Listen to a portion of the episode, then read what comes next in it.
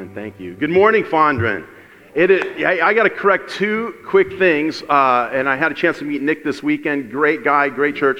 First of all, I am not a big deal. I got to make sure you understand that. I am a big sinner, saved once for all, but being saved every single day of my life. You know what I'm saying? Saved for myself. But I appreciate Nick's enthusiasm. I am no big deal I, I, in, at all. But I'm thrilled to be here. And the other thing is, I'm not an expert on the topic that I'm going to share with you today. In fact, if anybody tells you they are an expert in bringing diverse people together to walk, work, worship God as one in a local church, do not listen to that person. There are no experts in what we're talking about. But over the last 20 years, I've gained a measure of expertise, and I'm excited to share that with you this morning. What is a big deal is what God is doing at Fondren Church. I just don't say that lightly. My hat's off to Robert uh, and the pastoral staff here because you may not know, but planning a church is no easy task, you know. Uh, in fact, about one out of every three church plants fails within the first three to five years. And even those that get beyond that, there, there's another side that gets down the road and, and, and, and the statistics get worse. So the fact that you're at what, seven or eight years, I think, right? Fondren Church. So you've made it through that first three to five year hump. And then, and what God's doing, this, what a wonderful facility. You know, the vibe that I, I get a chance to be in a lot of churches, obviously, and the vibe of you, of you, the people here, coupled with what God has done in this facility and building what He wants to do, I think there's great things in store, and that's what's a big deal this morning. So I want to say that. Also, Van, great friend I've had a chance to get to know. He represents you so well uh, with the pastors in the city here. Uh, my good friend Donovan Thigpen over here, Matt McGee at one church. Uh, Matt's in Atlanta now, but Van, you do a great job representing the church and the heart of the church and all that. So that's all. That's what's a big deal this morning. I just want to make sure we say that. Uh, but having said that, I am very excited to be here this morning and to share with you some of the things that I have learned and reflected on over the past 20 plus years in seeking to bring diverse people together beyond ethnic, economic, socio, uh, socioeconomic lines, all the distinctions of this world that otherwise divide. And I want to encourage your church uh, in that journey. By the way, let me just say at the outset, uh, it's not that a church is biblical or not biblical in this regard.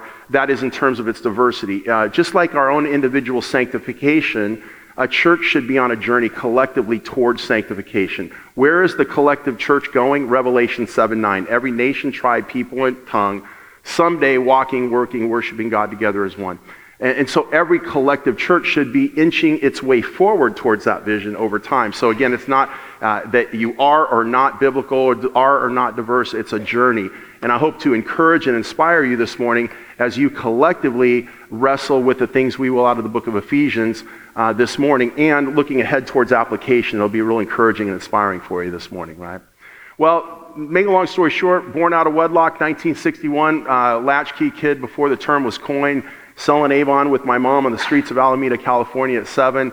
Uh, later on, a dishwasher and, and hard worker all my life kind of thing. Grew up Catholic uh, and was in a work scholarship program, so I attended uh, Jesuit uh, uh, schools and, uh, and worked in the rectories and all that. was a good enough baseball player to play in college, so I, I played a year and a half at a junior college in Arizona. After my first year, I got saved in a, a conservative Baptist church in Scottsdale, Arizona, where I'm from. And, uh, and then three months later, I, 1981, whisked away to Liberty University. It was about 2,000 people on a full ride scholarship uh, playing Division One baseball. And so I went from Jesuit Catholicism all the way to independent fundamentalist, Baptist, whatever, uh, in 1981 at Liberty University. And that was, a, talk about a swing and a, and a shift. I was discipled by Keith Green music. And, uh, and, and, uh, but in 1983, after I finished my senior year, I was too slow to get drafted. They said I ran like I had a piano on my back, and so that was the end of my baseball career. And uh, I had nothing better to do. I was a psych major, so this Baptist church, conservative Baptist church, uh, where I, would gotten saved a few years before, invited me to come be a high school pastor. I didn't even know you could get paid. The whopping sum of $400 a month is what I was making. But I took this youth group, and about a year and a half into it, the youth group's growing, everything's going great. The pastor called me in one day, said, You know, the kids seem to really respond to you, and they like you, and you, you know, seem to be doing a good job. I go, Yeah, it seems like they like me and all that. And he said, Do you like doing this? I'm like, Yeah, I really like it, you know, and uh, it's pretty funny. He says, Well, if you want to keep doing it, you can't keep giving your testimony every week right? So I'm like, well, what do you do? He says, you go to seminary. So instantly I thought of Gregorian chants, robes, the whole works, right? He said, No, no, it's not like that. You can go to Dallas and wear gray slacks and a blue coat, or you can go to Portland, Oregon, Western Seminary, and wear jeans. I went to Portland, Oregon to wear jeans. That's how I chose my seminary.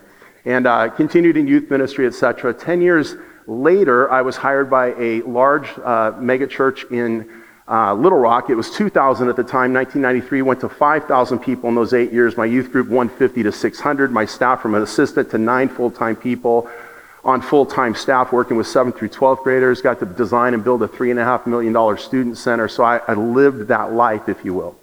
And in the late 90s, one day I looked around at this otherwise amazing church that I had the privilege of being a part of, and I realized the only people of color in this church were janitors. And something bothered me about that. I wasn't really sure in the moment what bothered me about that. But over the next few years, I began to open up the Word of God. Of course, I'd been to seminary at that time, a master's in exegesis, now a doctorate in exegetical theology. Uh, and, and I essentially threw out what I'd been taught in seminary about the nature of the New Testament church and did my own homework, if you will. And what I came to discover is that every church in the New Testament outside of Jerusalem was what we would call today a multi ethnic church. A church in which Jews and Gentiles, men and women, rich and poor, walked, worked, and worshiped God together as one.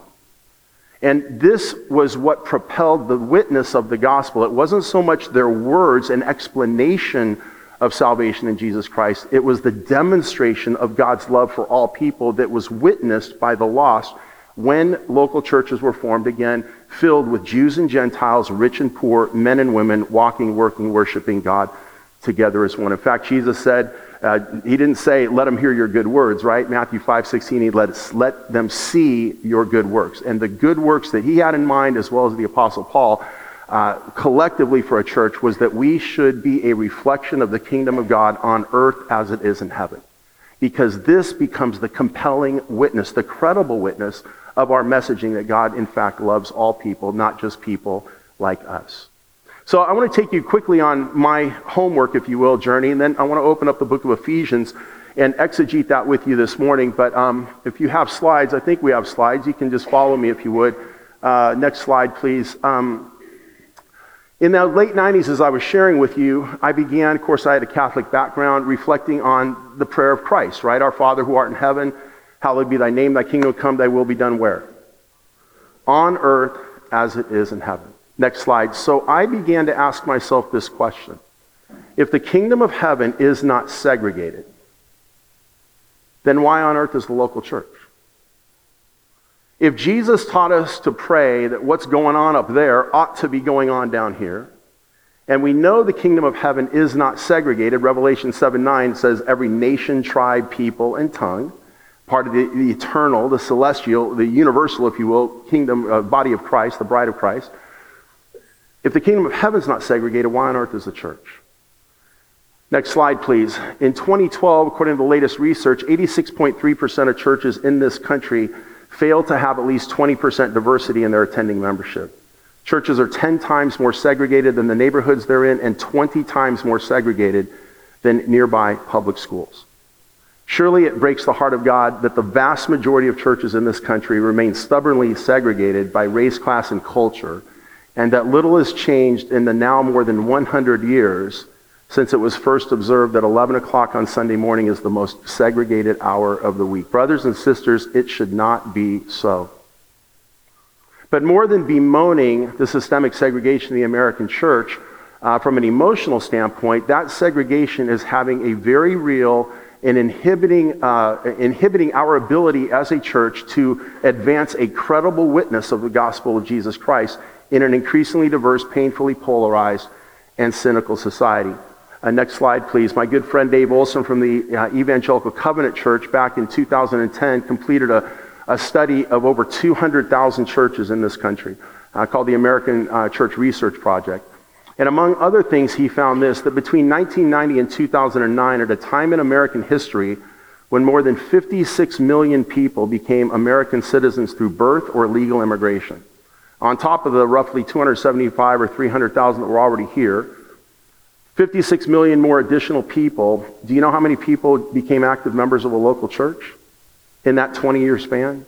Just 446,540 people. That is less than 1%. If you were a room full of pastors, I'd, I'd say, look at me. No one is listening. No one is listening. And I contend the primary reason they are not listening, next slide please, is because an increasingly diverse and cynical society is no longer finding credible our message of God's love for all people. Why? Because we preach it, we proclaim it from otherwise systemically segregated pulpits and pews. Our message is unbelievable.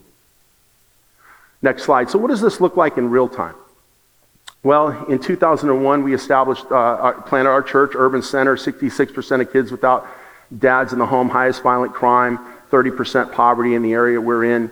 Uh, and, and so we, we had what Christianity Today would call a few years later a big dream in Little Rock. And that was essentially to bring diverse people together to walk, work, worship God together as one in the urban center of Little Rock, Arkansas.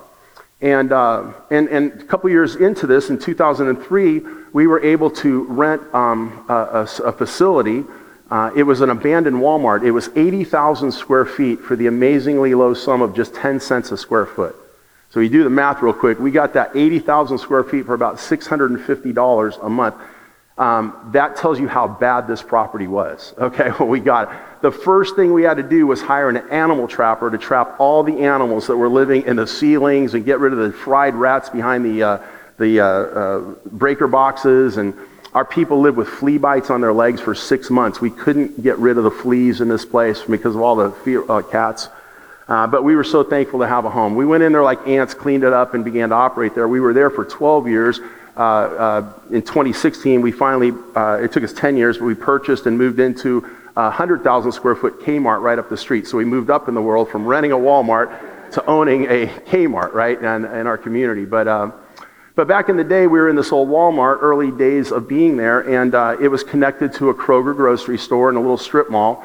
And uh, one morning, a couple of our ladies had gone next door to uh, do some shopping before church, right, in the grocery store. And there they met an African American woman. So they invited this woman, told her about Mosaic, said, Why don't you come over and check it out this morning? So she came. And you know, like a lot of Walmarts, there's a big glass front across the, the front of the building, right? A bunch of glass uh, walls and doors, windows. And so when this African American woman showed up uh, to the church that morning, this is what she did. She put her hands up against the glass and looked inside. So let me ask you a question. What do you think she was looking for? I guarantee you, any person of color in this room knows what she was looking for, right? Is there anyone in there like me? Now, uh, full disclosure, my mother was white. Uh, my biological father, who I never had a relationship with, uh, he was, I'm told, a Sicilian. His father was from Sicily, and his mother was a Russian Jew from Kiev. So, Russian Jew, Italian, white, an American mutt. That's what I am, right? I mean, probably a lot of you, just a Amer- good old American mutt, right? Uh, but I identify as white. My mother was white, and, and when I got saved, and the churches I worked in were all white until uh, 19 years ago when I started this church. So, what if this woman, with her face up against the glass, she looks inside and she sees me, the white pastor, and, and, I'm, and I'm preaching, God loves all people, God loves all people. And then she sees the all white band behind me, right? I'm old enough to remember the AWB. There actually was a band in the 70s called the All White Band. But she looks up and sees AWB behind me, and they're singing, God loves everybody, God loves everybody. And then she looks over on the wall of the church, and there's a corkboard. And on the corkboard is a map of the world. And on this map, there's pictures of people from this church, like singles and families. And next to their pictures are little pins with a flag of a country. And then there's like a, a, little yarn that goes from Little Rock, Arkansas to Papua New Guinea, or Little Rock, Arkansas to South Africa, or Little Rock, Arkansas to Paris, France. And she sees that, and she concludes and she says to herself, This church, it seems, is willing to send its people and its resources across the ocean but I've never seen these people across the street. What could she conclude? Well, I guess the God you're preaching about, you're singing about, and you're sending people exporting around the world is the God of the white people because I don't see any of my people in there. And what is any different about that today than two or even 3,000 years ago when the Hittites had their gods, and the Egyptians had their gods, and the Phoenicians had their gods, and the Jews had their God? What is any different? That is how the systemic segregation of the American church is playing in an increasingly diverse society. The world looks into our segregated churches and it appears that we each have our own God, which creates confusion. It's not a compelling witness.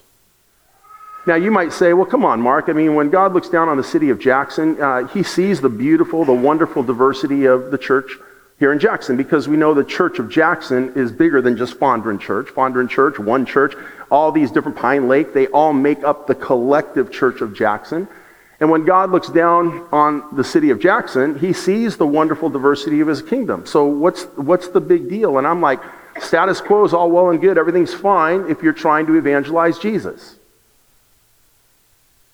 You catch me? You see what I'm saying? Are you trying to lead Jesus to Jesus here at Fondren? You see what I'm saying? Because it's not God who needs to understand, to see, to enjoy, to be drawn by the diversity of his kingdom. It's this woman with her face up against the glass. And she doesn't see that. She sees systemic segregation as if we each have our own gods. So not only bemoaning statistics emotionally, we have to recognize as the American church, the systemic segregation of the American church uh, is undermining the very gospel we love and would otherwise proclaim in a compelling, incredible way. So, with that as a backdrop, next slide, what I came to realize is, as I mentioned, every church in the New Testament was what we would call today a multi ethnic, economically diverse church. Jews and Gentiles, rich, poor, men and women, walking, working, worshiping God together as one. If you have a phone, you can take a picture, study this stuff later. But bottom line, in, out of the New Testament, just three simple ways to make the case.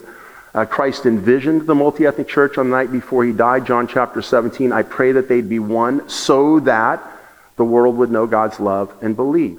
Uh, Luke describes the multi ethnic church in action. In other words, the model church of the New Testament is not Jerusalem, it's Antioch. Antioch is everything you want to be. It's mega missional, multi site, and, and multi ethnic.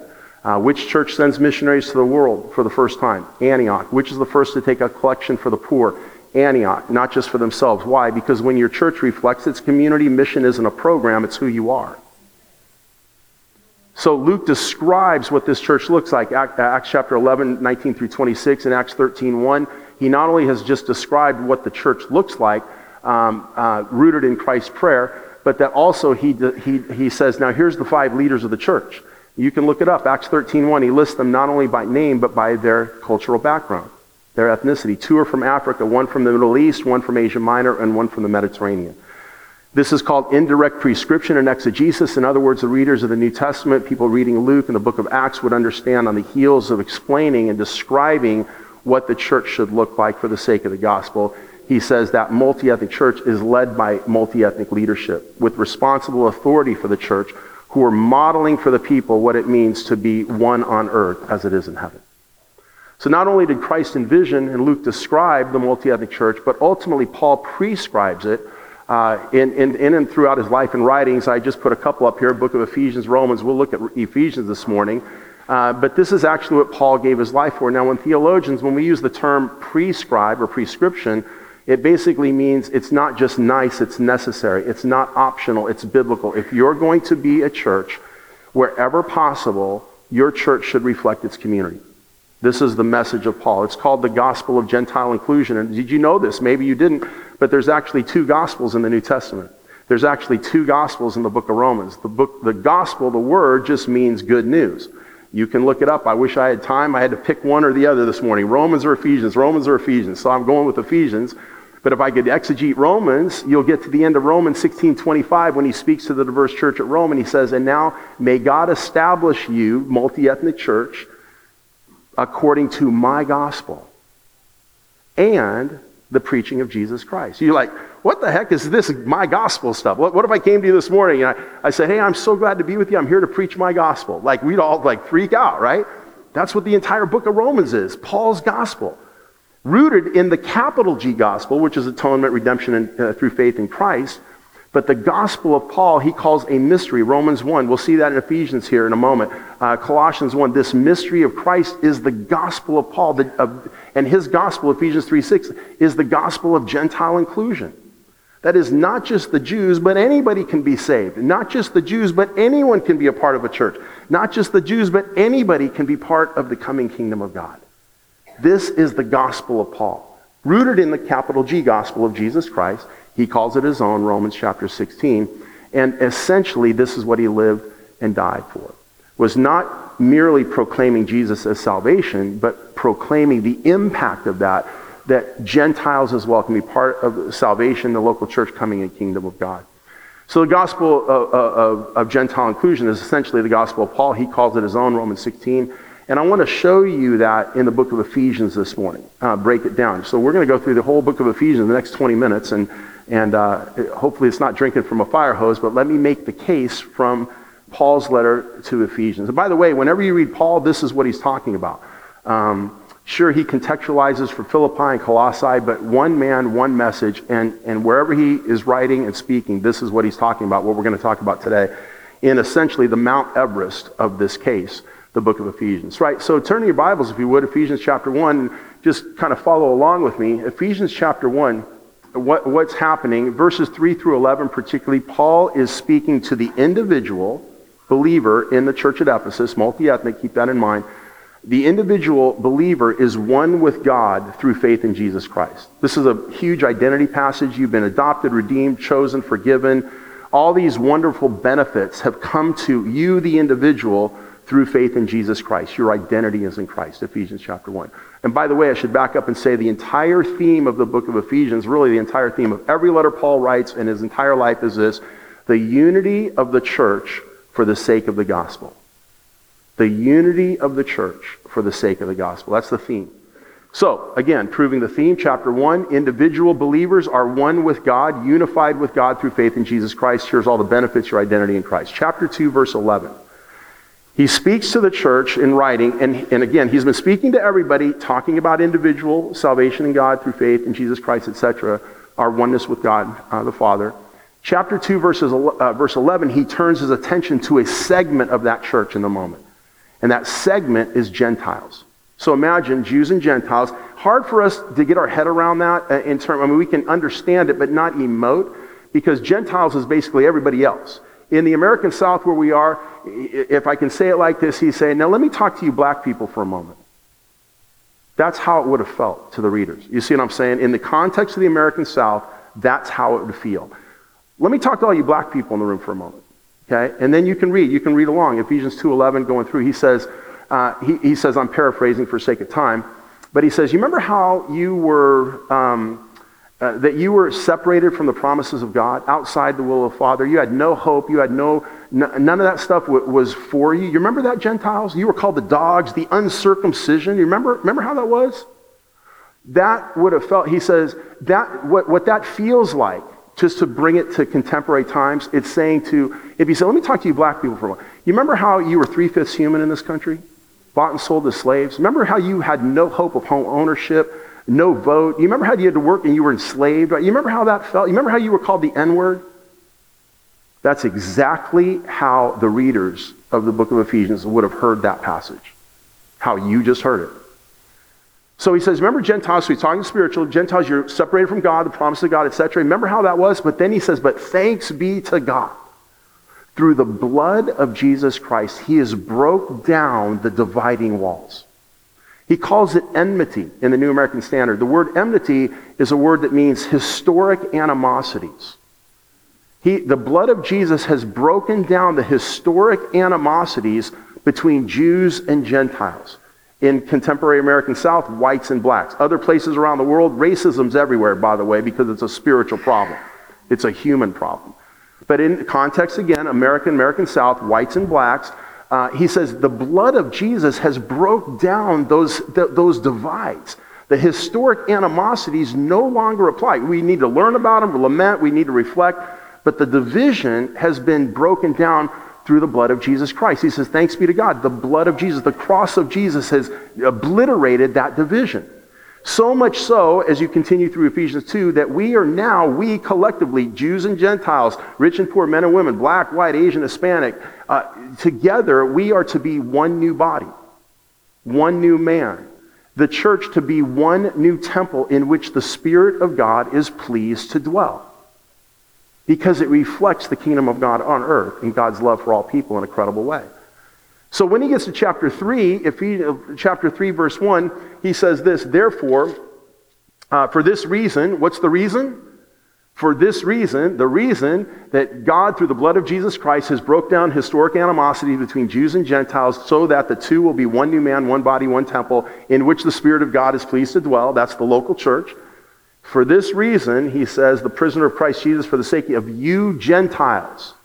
Then he says, time out. Now, Paul is, is he'll, he'll get off on a tangent, just like I'm prone to do. But between chapter 3, verse 2 and verse 11, uh, or verse 13, there's a parenthetical statement. So if you're writing, it's like a parenthesis. So he says, for this reason, and what he's going to do, he's about to pray for them. He's about to pray for this diverse body. And then in chapters 4 and 5 and into 6, he's going to tell them, how do you walk, work, and worship God together as one? How do you live that out? But he interrupts himself here and he says, Now listen, I've already spoke to you about this subject. In fact, I wrote an entire letter about the church being one beyond distinctions of ethnicity, economics, etc. I've already written to you about this, and if you've forgotten, go back and read that letter. I wish I could we had the letter. We don't have the letter. But he wrote an entire letter about this subject to the church at Ephesus. He says, go back and read it. But then he says, it'll explain my insight into the mystery of Christ. I'm in about Ephesians 3, uh, chapter 3, verse 3 or so right now. Uh, and he says that letter will explain my insight into the mystery of Christ. Now, the casual reader of Scripture will see the words mystery of Christ and automatically assume he's talking about atonement, redemption in Christ, etc., right? That is not what he's talking about. In Romans 16, where I already talked about his gospel, he, call, he talks about the mystery. Ephesians 3, he talks about the mystery. Colossians 1, he talks about the mystery. And he explains that and says to be specific. Let me be specific. It's a mystery that people and prophets long to understand, but has only been revealed to us in these latter days. What is that mystery? Ephesians chapter 3 6. That the Gentiles are one in salvation, one in the local church, one in the coming kingdom of God, no different than the Jews that black people and Asian people and Hispanic people and poor people, no different than the whites, they get the benefit of salvation through faith in Jesus Christ. They get to belong to the church, no distinctions at the foot of the cross, and all of us will one day be part of the kingdom of God. This is the gospel of Paul, the gospel of Gentile inclusion. This is the mystery of Christ that he's talking about in Romans 16, Colossians 1, and here in Ephesians 3. And not only that, but in Ephesians 3 9, he says, And not only was this revealed to us in these latter times, which essentially is the church, bride of Christ on earth as it is in heaven, he says, But the administration of that mystery was also given to me. What does that mean? How do you do it? So if you know this is the will of God, the will of heaven, then how do you do it? So not only do we get a picture of what heaven looks like and where to be that, but to me was revealed and given the administration of that mystery. So I, I know how to do this, and I'm going to tell you how to do it which he's going to do in chapters 4, 5, and 6. But then he returns out of his parentheses to pray for the people. All right? And so he has prayer there. In, in Ephesians chapter 3, verse 14, he says this For this reason I bow my knees before the Father, from whom every family in heaven, every family on earth derives its name. Right? Every family. What are you talking about? Black, white, Asian, Hispanic. No matter who you are, every family on earth comes from the same Father. Right? we derive our name. And so for this reason, he says, I want to pray for you. I want to bow my head and pray for you. Uh, and, and, he says that, that uh, you would be strengthened with power, verse 16, verse 17, so that Christ may dwell in your hearts through faith. And he says, verse 18, that you may be able to comprehend what is the, with all the saints. By the way, you know what the word all means in Greek?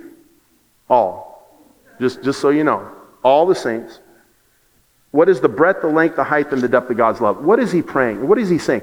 He's saying, diverse church I want you to experience the vastness of God's love. And maybe the blacks have the height of God's love, but they don't have the depth, the length, the breadth. Maybe the whites, they got the width of God's love, but they don't have the height, breadth, the, the age. You see what I'm saying? Each people group from whom derives its name from the Father, like a prism. You know, like a prism, when you spin it, there's all these different angles of colors. That's like what he's praying. He's saying, I want the church to, to experience the fullness of the love of God. Just like you do when you go on a mission field and somebody's, you know, I don't know, they're praying in Korean. You have no idea what they're saying. But your spirit agrees and you know, man, oh my gosh, God is so much bigger than the English language. He wants us in the church to experience that. Paul's praying that you could know, experience that kind of love. By the way, I missed in Ephesians 3:10, I should have said it. He says, with this one new body, one new man, etc., is also that the manifold wisdom of God will be displayed through the church to the world. Do you know what the word manifold means? I kid you not, no joke. It means multicolored. Look it up in the Greek. This is what Paul's talking about. The multicolored wisdom of God, the expression of the height, the breadth, the length that each people group brings to the family of God. He wants us to experience that. Not just so we can sing kumbaya, by the way, so we can, pro- we can proclaim a credible witness of God's love for all people. And he continues to pray in Ephesians 3, and he gets to the end. He says, Now to him who is able to do exceedingly abundantly beyond what you could ever ask or imagine. That is not to raise money to build a building. Do you know how many churches use Ephesians 3 20, 21 to raise money and build a building? Has nothing to do with it. If everybody just gives, God's going to do beyond what we can imagine. Has nothing to do with it. You know what, what he's talking about? Is God alone is able to make a black man and a white man two and a half miles from Little Rock uh, Central High, second stop in the American Civil Rights Movement, walk, work, and worship God together as one in a local church. Beyond what you could ever imagine. And you get to that level, just like Barnabas, you'll never go back once you experience what that is. So, chapter 4, verse 1, then he says, So, walk worthy of your calling. What's the calling? To be one in the church, beyond the distinction of this world for the sake of the gospel. How do you do it? You got to be loving. You got to be forgiving. You got to be humble, uh, tolerant, forbearing with one another in love. Why? Because there's one Lord, one faith, one baptism, one God who is over all people, working people groups, working in all people groups, and working through all people groups. And by the way, y'all have gifts too. So it's not just about the mixing, the intermingling, the, the coming one across ethnic lines, but we also have gifts, right? He talks about that in another place eyes and hands and feet. And we have to learn how also to be one in our gifting as a body so we can advance a credible gospel, right? Later on in chapter 5, husbands got to be one with your wives, right? Children, you got to be one with your parents. Employers and slaves and masters back then, you got to be one with you. Got to, everybody has got to get on board with the love train here. You see what I'm saying? You got to get on the love train, the unity train, beyond the distinction of this world. Why? So that we can advance a credible message of God's love for all people in a diverse society. And then he gets to Ephesians chapter 6. In Ephesians chapter 6, and you know this, beginning in uh, uh, verse 10, finally, he says to the diverse church here, be strong in the Lord and the power of his might. You know why? Because if you're strong only in your flesh, in the power of your might, you're going to gravitate to what's natural. You know what's natural? Birds of a feather flock together. But when we signed up for this Christian thing, I thought it was about living in the supernatural, getting above and beyond what is otherwise natural. If you live in your own strength, you're going to gravitate to your own people group. You're going to go where it's easy, where it makes you feel comfortable. Well, where in this book is it ever about how comfortable you are? Right? So he says, be strong to be this, to walk worthy of your calling. You're going to have to embrace dependence and be strong in the Lord and the power of his might because it's going to cut against everything that is otherwise natural, right? Everything you otherwise like. It's going to be difficult. It's going to be hard. There's going to be some hard conversations. But you've got to be strong in his Lord. And then he goes on here, right? Ephesians chapter 6, uh, verse 11. Then he says, so, church, not Mark DeYmaz put on the armor of God collective church. Every you uh, in six in this in Ephesians 6 is a plural word. Y'all. Y'all put on the armor of God. Collectively as a church, it's got to put on the armor of God. Look what he says in Ephesians 6 so that you may be able to stand firm against the schemes of the devil. What's the scheme of the devil? What's the number one scheme of the devil? Division. Going to break up your marriages, going to break up the church. He's going to get us fighting, you know, Democrats and Republicans and blacks and whites and you know, division. It's the root of his schemes is division. He divided the kingdom of heaven, right? He's trying to divide men and women across all kinds of lines, socioeconomic, ethnic, political. Division is the scheme of the devil. And to resist that collectively as a diverse church, you got to put on the armor of God and stand firm against that scheme which would divide us, right? For our struggle, he says, verse 12, is not against flesh and blood. What is he talking about? the color of your skin, your cultural heritage. You think that, that people then didn't deal with what we did? We're all humans, right? You think the battle is flesh and blood, the color of skin and cultural heritage. The battle is contemporary versus traditional music. Oh, we're going to have a contemporary service, we're going to have a traditional service. Division. You understand what I'm saying? Division. We have a white church and a black church based on flesh. Yeah, but those blacks, I mean, they do gospel music. Yeah, I don't really like gospel music. I don't have, you know, I, so I want to go to church where they just do the kind of music I like. Well, where in the book is it about what you like? Right? Uh, so, but Paul said in Philippians, do not merely think about your own people group's interests, but also the interests of other people groups. So we're serving up a little gospel this Sunday, and that's not your favorite food, right? You look around the room and see all the people getting off on gospel. You say, thank God I even have a seat at this table. And you claim Philippians 2, because next week they're going to be playing some rock and roll, and some other folks going to have to claim Philippians 2 for you. He's talking about flesh and blood, the color of our skin, cultural heritage, kimchi versus chicken at the potluck. You're letting all these things divide you. It's a scheme of the devil. Put on the armor of God, resist it, lay down your rights, self deny, identify first not as a Republican or Democrat, white or black, but as a Christian, and walk worthy of the calling to which you've been called.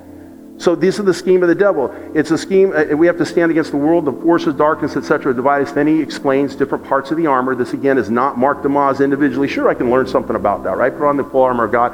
But he's talking to the collective church to resist the schemes of the devil, division over lines of flesh and blood. And then he says this, verse 6, 18, uh, chapter 6, verse 18. Now pray for me that boldness will be given me in declaring this message. Casual reader of Scripture again thinks he's talking about declaring Jesus. No, no, no. He is declaring Gentile inclusion in the gospel of Jesus Christ, in the local church of Jesus Christ, in the coming kingdom of Jesus Christ. So most people think Paul was beaten, stoned, run out of town, ultimately gave his life for preaching Jesus. I'm here to tell you that's not true. Generally speaking, sure. But specifically, Paul was beaten, run out of town, stoned, ended up in a Roman prison, and died for preaching this message, the one you just heard this morning, right out of him Gentile inclusion, and otherwise all Jewish church and kingdom of God. How do you know that? Even if Acts chapter 21 and 22. Paul gets arrested in the temple. Y'all remember this? Just nod your head. You remember the arrest in the temple? Paul gets arrested? Y'all read the Bible here, Father? Yes, no? He gets arrested in the temple. You know why? Because they thought he brought a black guy into a white church. And they threw a fit. I could talk about Jews and Gentiles, you wouldn't feel it, right? They thought he brought a Gentile into the Jewish court that was reserved for Jewish men. And the Jews threw a fit. And he gets pulled up on the steps and he talks. He gives a speech, speaks in his own language to his Jewish people, tells his story, the testimony, gets to a point, Acts 20, chapter 22, verse 21, and he says, And then he said to me, meaning Jesus, Damascus Road, and then he said to me, Get up and go, for I am sending you far away to the Gentiles. I'm sending you to the blacks and to the Asians and to the Hispanics and to the poor and to the marginalized. I'm sending you there. And you know what the very next verse says, Acts 22, 22? And they listened to him up until this statement. And then they said, Away with him. He is not fit to live. The Jews at the time of Paul did not have a problem thinking maybe we missed it on this Jesus Messiah thing, but they wanted nothing to do with Gentiles being included in salvation, the local church, or the coming kingdom of God. This is the gospel of Paul, the gospel of Gentile inclusion. So, what is God doing in our time? In that last slide, there's just one more. Chris Rice and Spencer Perkins, you know the Perkins family here from Jackson. They wrote a book, More Than Equals, in 1999. But uh, Chris Rice said this I have become convinced that God is not very interested in the church healing the race problem, but I believe it is more true that God will use race to heal the church. That's my prayer for you at Fondren. By the way, as I said at the beginning, it's not either you're right, wrong, good, or bad. You look around the room, mostly white, don't feel guilty. Just realize just in your own, just like in individual salvation, collectively, there's more to come. God wants you to experience the fullness of his love. And so wherever you're at on this journey, you're in a great place. I wouldn't even be invited. Robert wouldn't have invited me to preach if your staff and people say, hey, we want to keep leaning into this.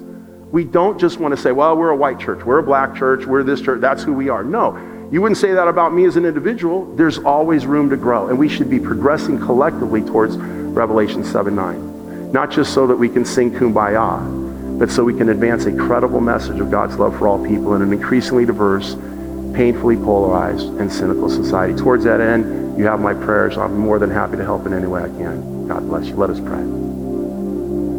Heavenly Father, I thank you for my brothers and sisters here for uh, the amazing work that Robert and the staff have done in the last seven years to bring a church out of nothing and, and to, to, this place, the building, the, the promise that is here, your hand upon the church, not only for where it's been, but where it is going and what that means to the city of Jackson and beyond. Uh, Father, I pray, God, you'll help them on that journey, understand what is biblical, seek to walk worthy of the calling to which you've been called, take those baby steps, but take, taking them, growing from season to season, becoming more a reflection of Jackson, more a reflection of the kingdom of God on earth as it is heaven for the sake of the gospel. In Jesus' name, amen.